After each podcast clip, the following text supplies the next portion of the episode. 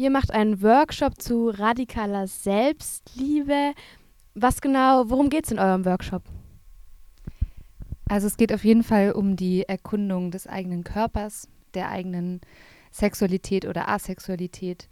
Um einen Zugang zu vielleicht auch dem eigenen Genital zu entwickeln und einfach ein bisschen mehr noch reinzuspüren und sich selbst entdecken.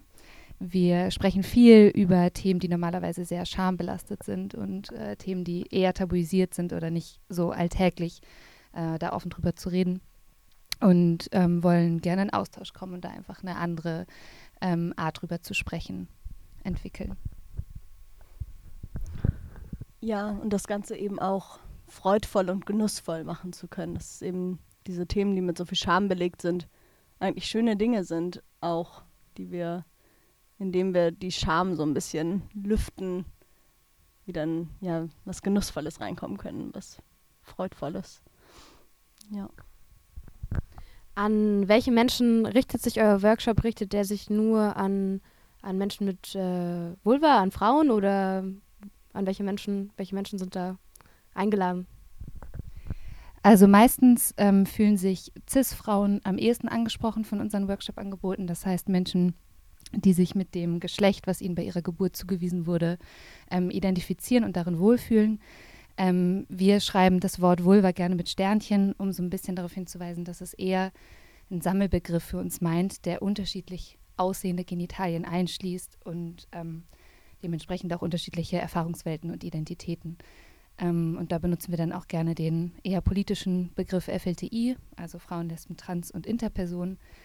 Und würden uns total freuen, wenn da auch ein bisschen dieses Spektrum sich öffnet und vielleicht nicht nur Cis-Frauen zu unseren Workshops kommen, sondern langfristig wir auch Transmenschen, Interpersonen mehr integrieren können.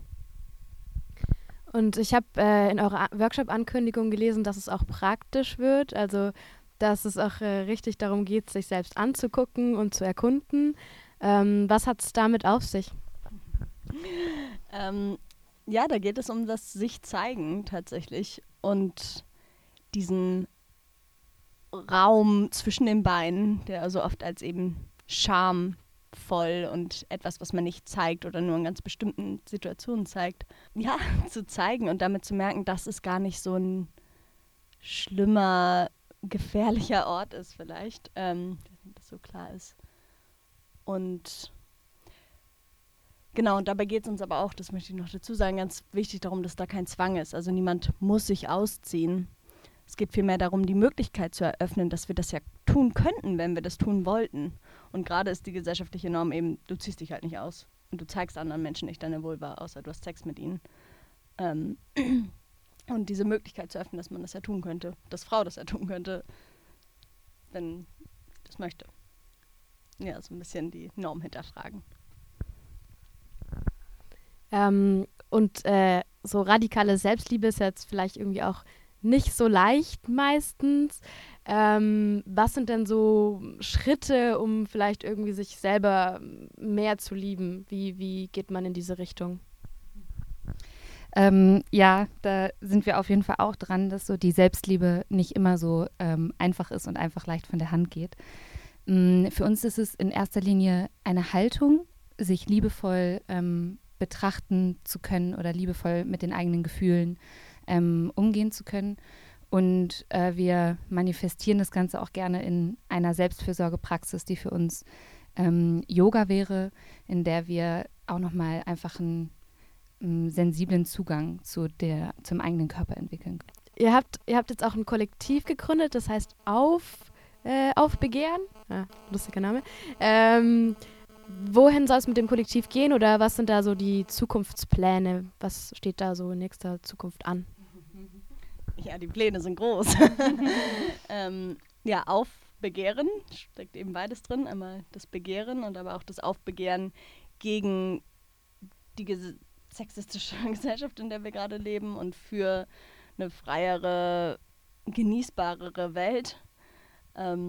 Und konkret heißt das, dass wir jetzt vor allem im Frühjahr und Sommer viel rumtouren werden und unsere Workshops und Vorträge in ganz Deutschland verbreiten werden. Im Februar gibt es auch noch einen radikale Selbstliebe-Workshop in Freiburg.